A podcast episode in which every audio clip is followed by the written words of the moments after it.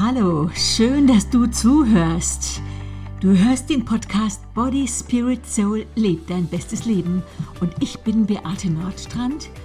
Und wie du bestimmt weißt, meine Freundin Heike Malisik und ich, wir wechseln uns mit den Themen ab. Ab und zu geht es um Lebe leichter, immer geht es um einen guten Umgang mit Körper, Seele und Geist. Aber heute erzähle ich dir mal, wovon ich noch Fan bin.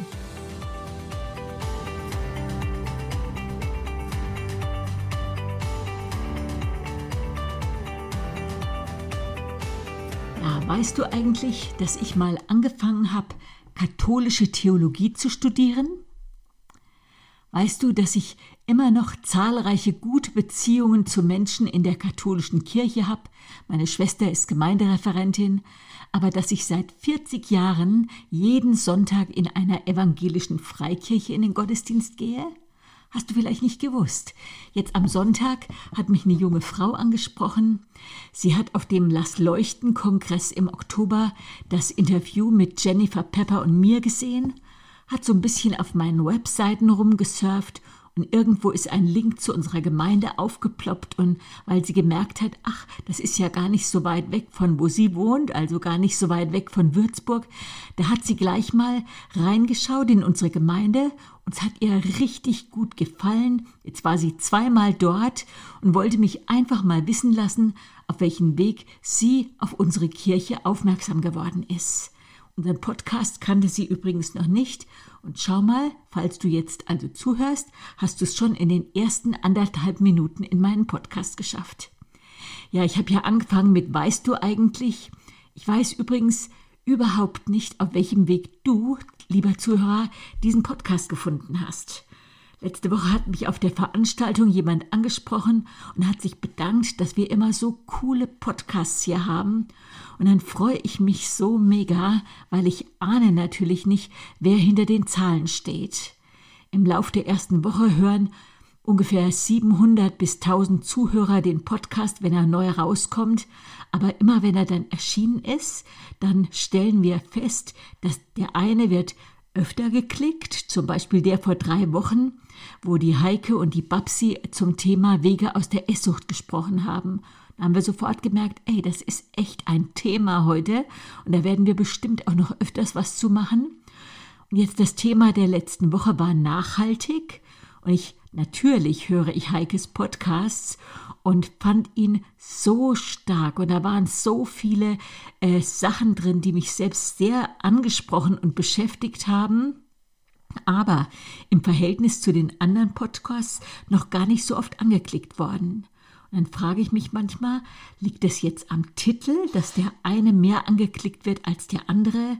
Dass vielleicht jemand denkt, ja, nachhaltig, oh, äh, muss ich mir unbedingt mal anhören, aber man verschiebt so ein bisschen.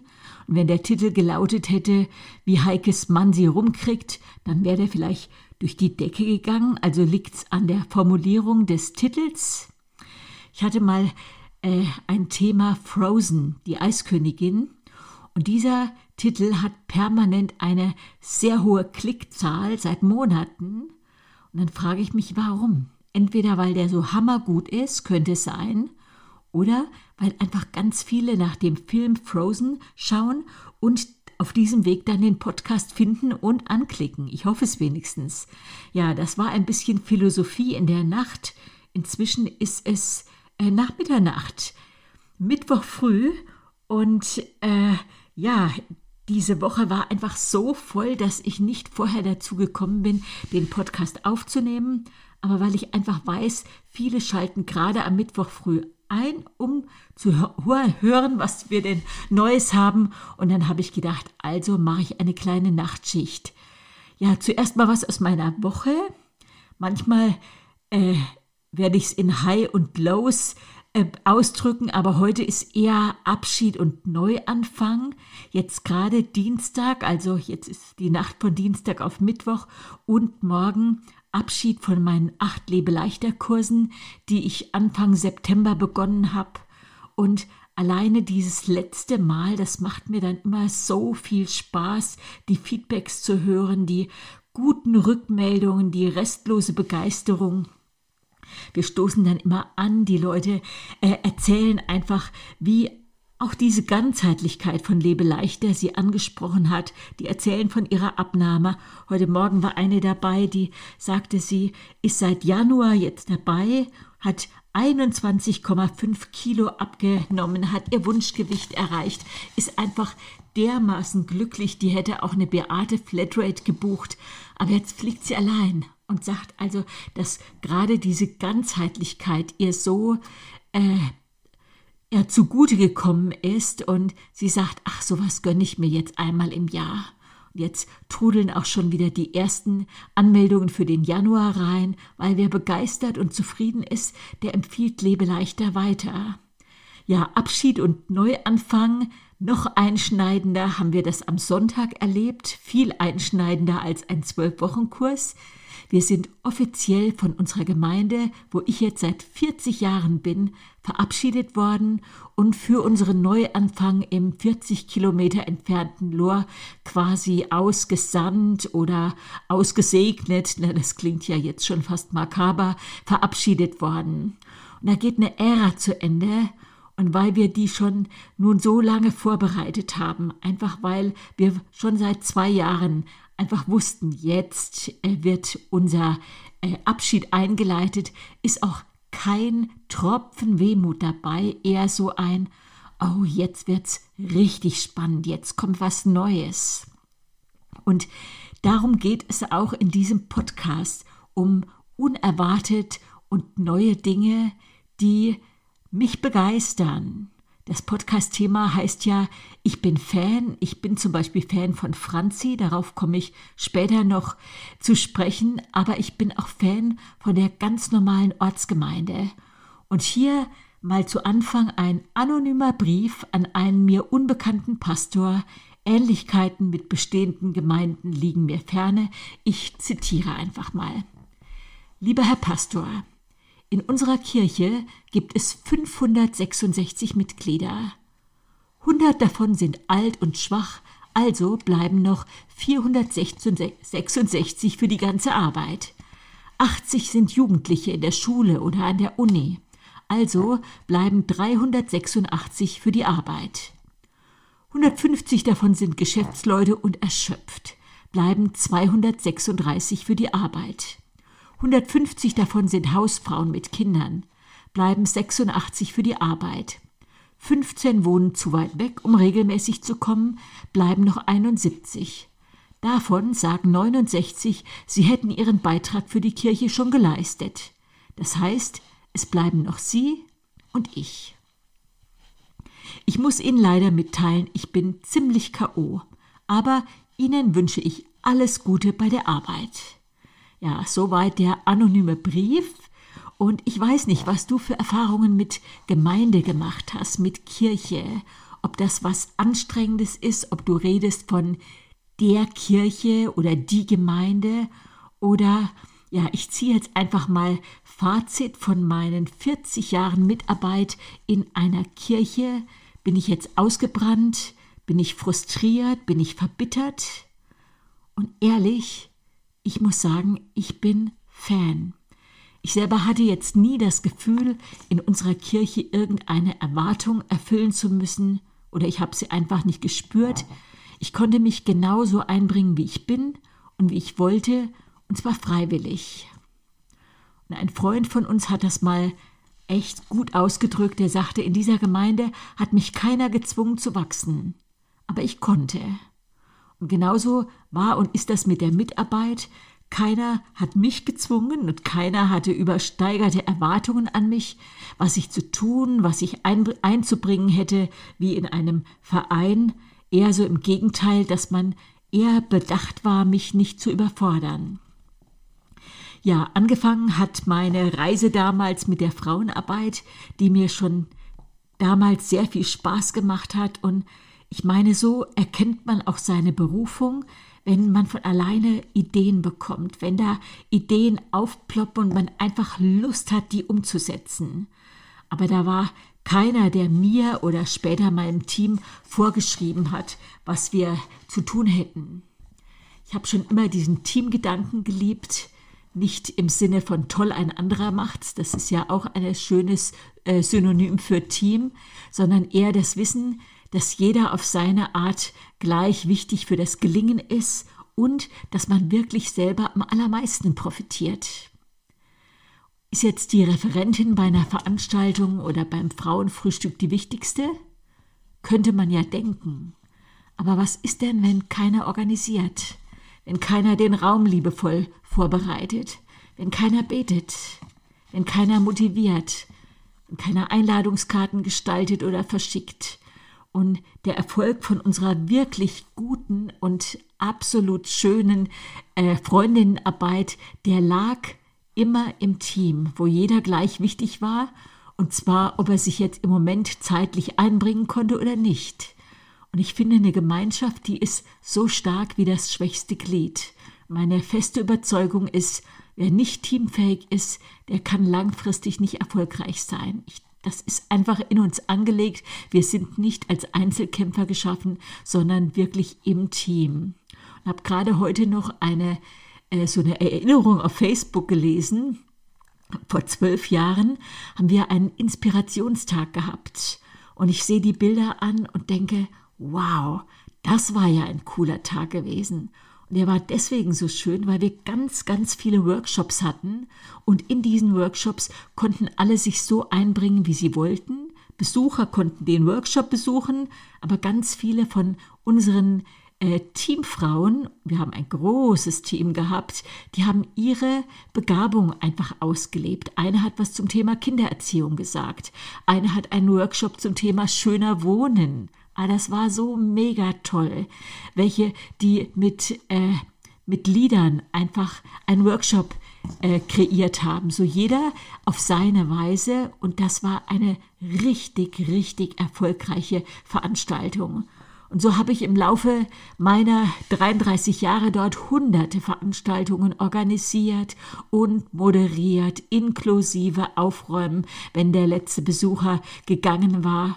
Und ich finde, Erfolg beginnt da, wo kein Scheinwerfer hinkommt.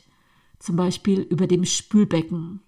Und was haben wir dann oft noch für gute Gespräche gehabt, besonders wenn keiner mehr gereizt war, weil wir die, die echt übermüdet waren, die dringend ins Bett mussten, wenn wir die heimgeschickt hatten und wir einfach nochmal Feedback und Resümee gezogen haben und dankbar für was wir gemeinsam machen durften.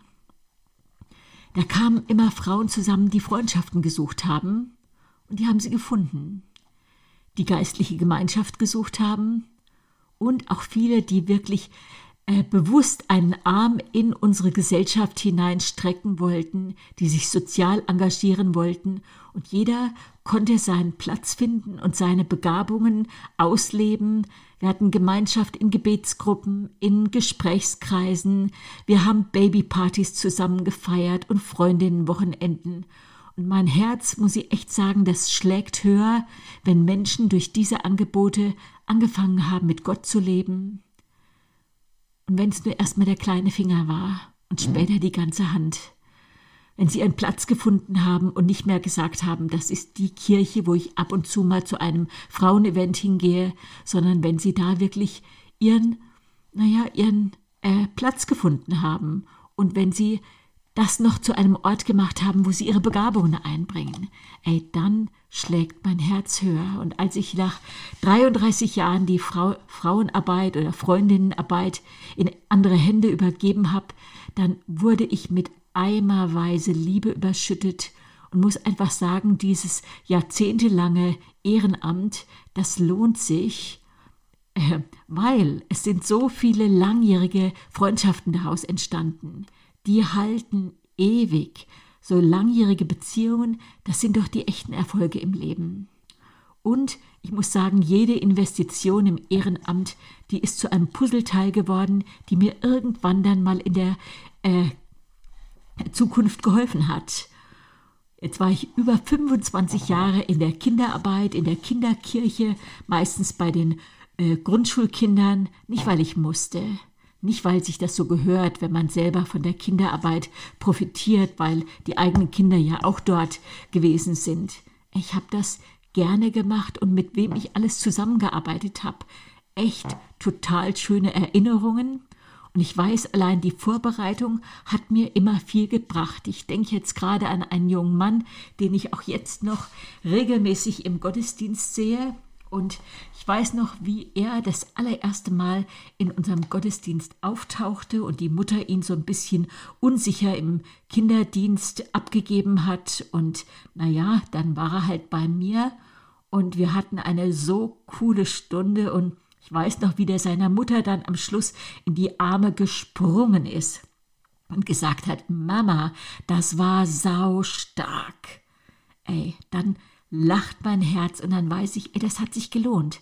Ob ich jetzt Gottesdienst mit Kindern feiere und die Botschaft so verpacke, dass bei den Kindern der Funke überspringt, oder ob ich eine Predigt höre. Ich weiß nicht, was besser ist. Ich glaube eigentlich, beides ist richtig gut als ich dann nach 25 Jahren gemerkt habe, dass es mir von der Vorbereitung und der Verbindlichkeit schwieriger wurde, da war das selbstverständlich, dass ich mich verabschieden konnte mit einer kleinen Träne im Knopfloch. Ich habe Blumen gekriegt. Die Kinder haben mich geliebt und ich sie. Und wenn ich die Kinder von damals jetzt mit ihren eigenen Kindern im Gottesdienst sehe, dann weiß ich, ey, jede Investition lohnt sich jede Investition kommt zurück und wie gut ist es, wenn wir in die nachfolgende Generation investieren. Dann war ich jahrelang für unsere Ansagen zuständig. Ey, das war ja früher so ein richtig sperriges Ding. Vielleicht erinnerst du dich auch noch, wenn lange, lange Ansagen gemacht wurden und den Leuten ist die Kinnlade runtergefallen, man ist fast eingeschlafen und mein, und es hat so viel Zeit verschlungen. Und mein Anspruch war immer, das so kurz und knackig und unterhaltsam wie möglich zu machen. Und dieser Dienst, den ich viele Jahre gemacht habe, der hat mir die Angst vor der Bühne genommen. Und irgendwann bin ich mal der Rationalisierung und dem Beamer-Team zum Opfer gefallen. Heute ist ja alles viel flüssiger und das ist ja auch gut so. Mit Zufriedenheit habe ich zwar festgestellt, dass einige mich vermisst haben, aber jeder weiß, je weniger Ansagen, desto besser. Und heute gibt es natürlich per Beamer, wird das alles so äh, äh, ja, gezeigt und alles ist ja wirklich viel flüssiger. Und nachdem ich die Ansagen, den Kinderdienst und die Frauenarbeit hinter mir gelassen habe, weil wir auch wussten, dass unsere Zeit in Würzburg ausläuft, habe ich mich auf die letzten beiden Jahre noch für meine heimliche Lieblingsaufgabe beworben, nämlich im Welcome Team, in unserem Willkommensteam, wo man die Leute, die eintrudeln, begrüßt, alte und neue, wo man für einen warmen Empfang sorgt, äh, dafür sorgt, dass Besucher gesehen werden und angesprochen werden, dass nette Worte gewechselt werden. Das hat mir so Spaß gemacht. Mein Fazit an dieser Stelle, in der Gemeinde kannst du wachsen, musst aber nicht. In der Gemeinde kannst du total viel Spaß haben, kannst dich einbringen, musst aber nicht. In der Gemeinde kannst du deine Begabungen einsetzen, musst aber nicht. Ich kann übrigens auch noch ziemlich gut singen, ich könnte auch Gitarre. Äh, Kirche das ist ein mega Gabentraining. Und wenn ich so ein bisschen zurückblicke, dann weiß ich, dass ich schon mit 14 meine eigenen Kindergruppen gehabt habe. Das war natürlich damals noch in der katholischen Kirche, aber auch damals ey, hat es mir sehr viel gebracht, sowohl Freude als auch Lebenserfahrung, wirklich mich einzubringen in einem Team und mich einfach nützlich zu machen. So bin ich Fan und muss sagen, ich liebe meine Gemeinde, nicht weil die perfekt ist. Die hat auch gar nicht den Anspruch, perfekt zu, zu sein und alles abdecken zu können, weil keine Gemeinde alles abdecken kann. Aber auf jeden Fall bei uns wurde und wird keiner manipuliert, Dinge zu tun, die ihm nicht liegen oder die ihm widerstreben. Aber man kann lernen und man kann über sich hinauswachsen. In unserer Kirche muss es jetzt nicht jede Woche höher und besser und weiter und mehr sein. Das macht menschlich Druck. Mein Mann sagt immer so schön, manche können so gut organisieren, dass ihre Räume auch nach der Entrückung noch voll sind, einfach weil das Programm so gut ist. Ja, das wäre schade. So, ich denke, man kann auch alles überorganisieren, Aber ein Beispiel, warum ich selber Gemeinde liebe, ist, weil ich auch jederzeit im Team mit anderen weiterkomme und weil Kompetenzen sich ergänzen. Und ich weiß noch, wie ich mal für eine Kursleiterschulung Body Spirit Soul, wo sich so viele angemeldet hatten, Hilfe gebraucht habe. Ich habe dringend jemanden gebraucht, der den Beamer bedient und der sich mit Mikros auskennt und war spät dran mit der Orga und habe unsere, unsere Gerlinde noch angeschrieben und habe geschrieben, könntest du bitte am besagten Samstagmorgen um 8.30 Uhr, ja, ist ja keine Selbstverständlichkeit und Gerlinde sagt gerne. Und ich wusste, es wäre so gut, wenn auch jemand da wäre, der besser Gitarre spielt als ich, der einfach zwei Lieder anstimmen kann und ich schreibe, liebe Cornelia, ich weiß, ich bin spät dran, aber könntest du am besagten Samstag? Und Cornelia sagt, gerne. Und weil ich noch jemanden für die Küche gebraucht habe, wusste ich, ich frage die Allzweckwaffe Rosi, ruf Rosi an und sag, du, ich weiß, ich bin spät. Und Rosi sagt, ja gerne, das ist doch selbstverständlich. Wir haben keine Gemeinde von Ja-Sagern, aber das ist so schön, wenn man sich aufeinander verlassen kann. Wenn so eine versöhnte Verschiedenheit ist, wo Einzelne mit ihren Begabungen einfach da sind und die auch wie selbstverständlich und ohne sich zu kostbar zu machen einbringen. Bei uns kann man Freunde finden fürs Leben, mit denen kannst du mal in Urlaub feiern, fahren, mit denen kannst du nach Israel fahren, mit denen kannst du aber auch mal feiern. Du kannst dich zurücknehmen, wenn das mal dran ist. Aber in so einer Gemeinde, da wirst du vermisst, wenn du mal länger nicht da sein konntest. Da kann man gemeinsam beten, wenn du merkst, ey, das sind so viele Dinge, die gerade schief laufen und dein Herz brennt, da findest du gleich, Gleichgesinnte, die mitbeten, deren Herz auch brennt. Und du kannst für dich beten lassen. Du kannst feiern, oder du kannst Feiern ausrichten. Man kann sich gegenseitig unterstützen und die Welt zu einem besseren Ort machen, weil wir wissen, dass wir jemanden haben, der auf unsere Welt aufpasst. Gemeinde ist ein Ort, wo man hingeht. Nee, das habe ich falsch gesagt. Nochmal. Gemeinde ist kein Ort, wo man hingeht, sondern eine Familie, zu der man gehört. Und ich glaube, das ist ein riesiger Unterschied. In einer Familie da kannst du gesund werden, wenn du krank bist. Und wie in einer ganz normalen Familie gibt es hier Stärken und Schwächen. Und so hat auch jede Gemeinde ihre Stärken und Schwächen. Auf jeden Fall bei uns gibt es keine Heiligen, so nach dem Verständnis, dass hier alles und jeder perfekt ist und keine, keiner Probleme hat. Aber du bist willkommen. Da kannst du neue Beziehungen lernen. Und ich glaube, gerade nach fast zwei Jahren Corona haben wir das alle bitter, bitter nötig, in Kommunikation zu treten. Vielleicht hast du regelrecht verlernt zu kommunizieren und hast dich eingeigelt. Aber hier kannst du wieder reden lernen, plaudern. Und es muss gar nicht immer mit den ganz, ganz tiefen Gesprächen anfangen. Einfach mal gute Worte gesagt bekommen oder selber sagen, einfach wieder lernen zu kommunizieren.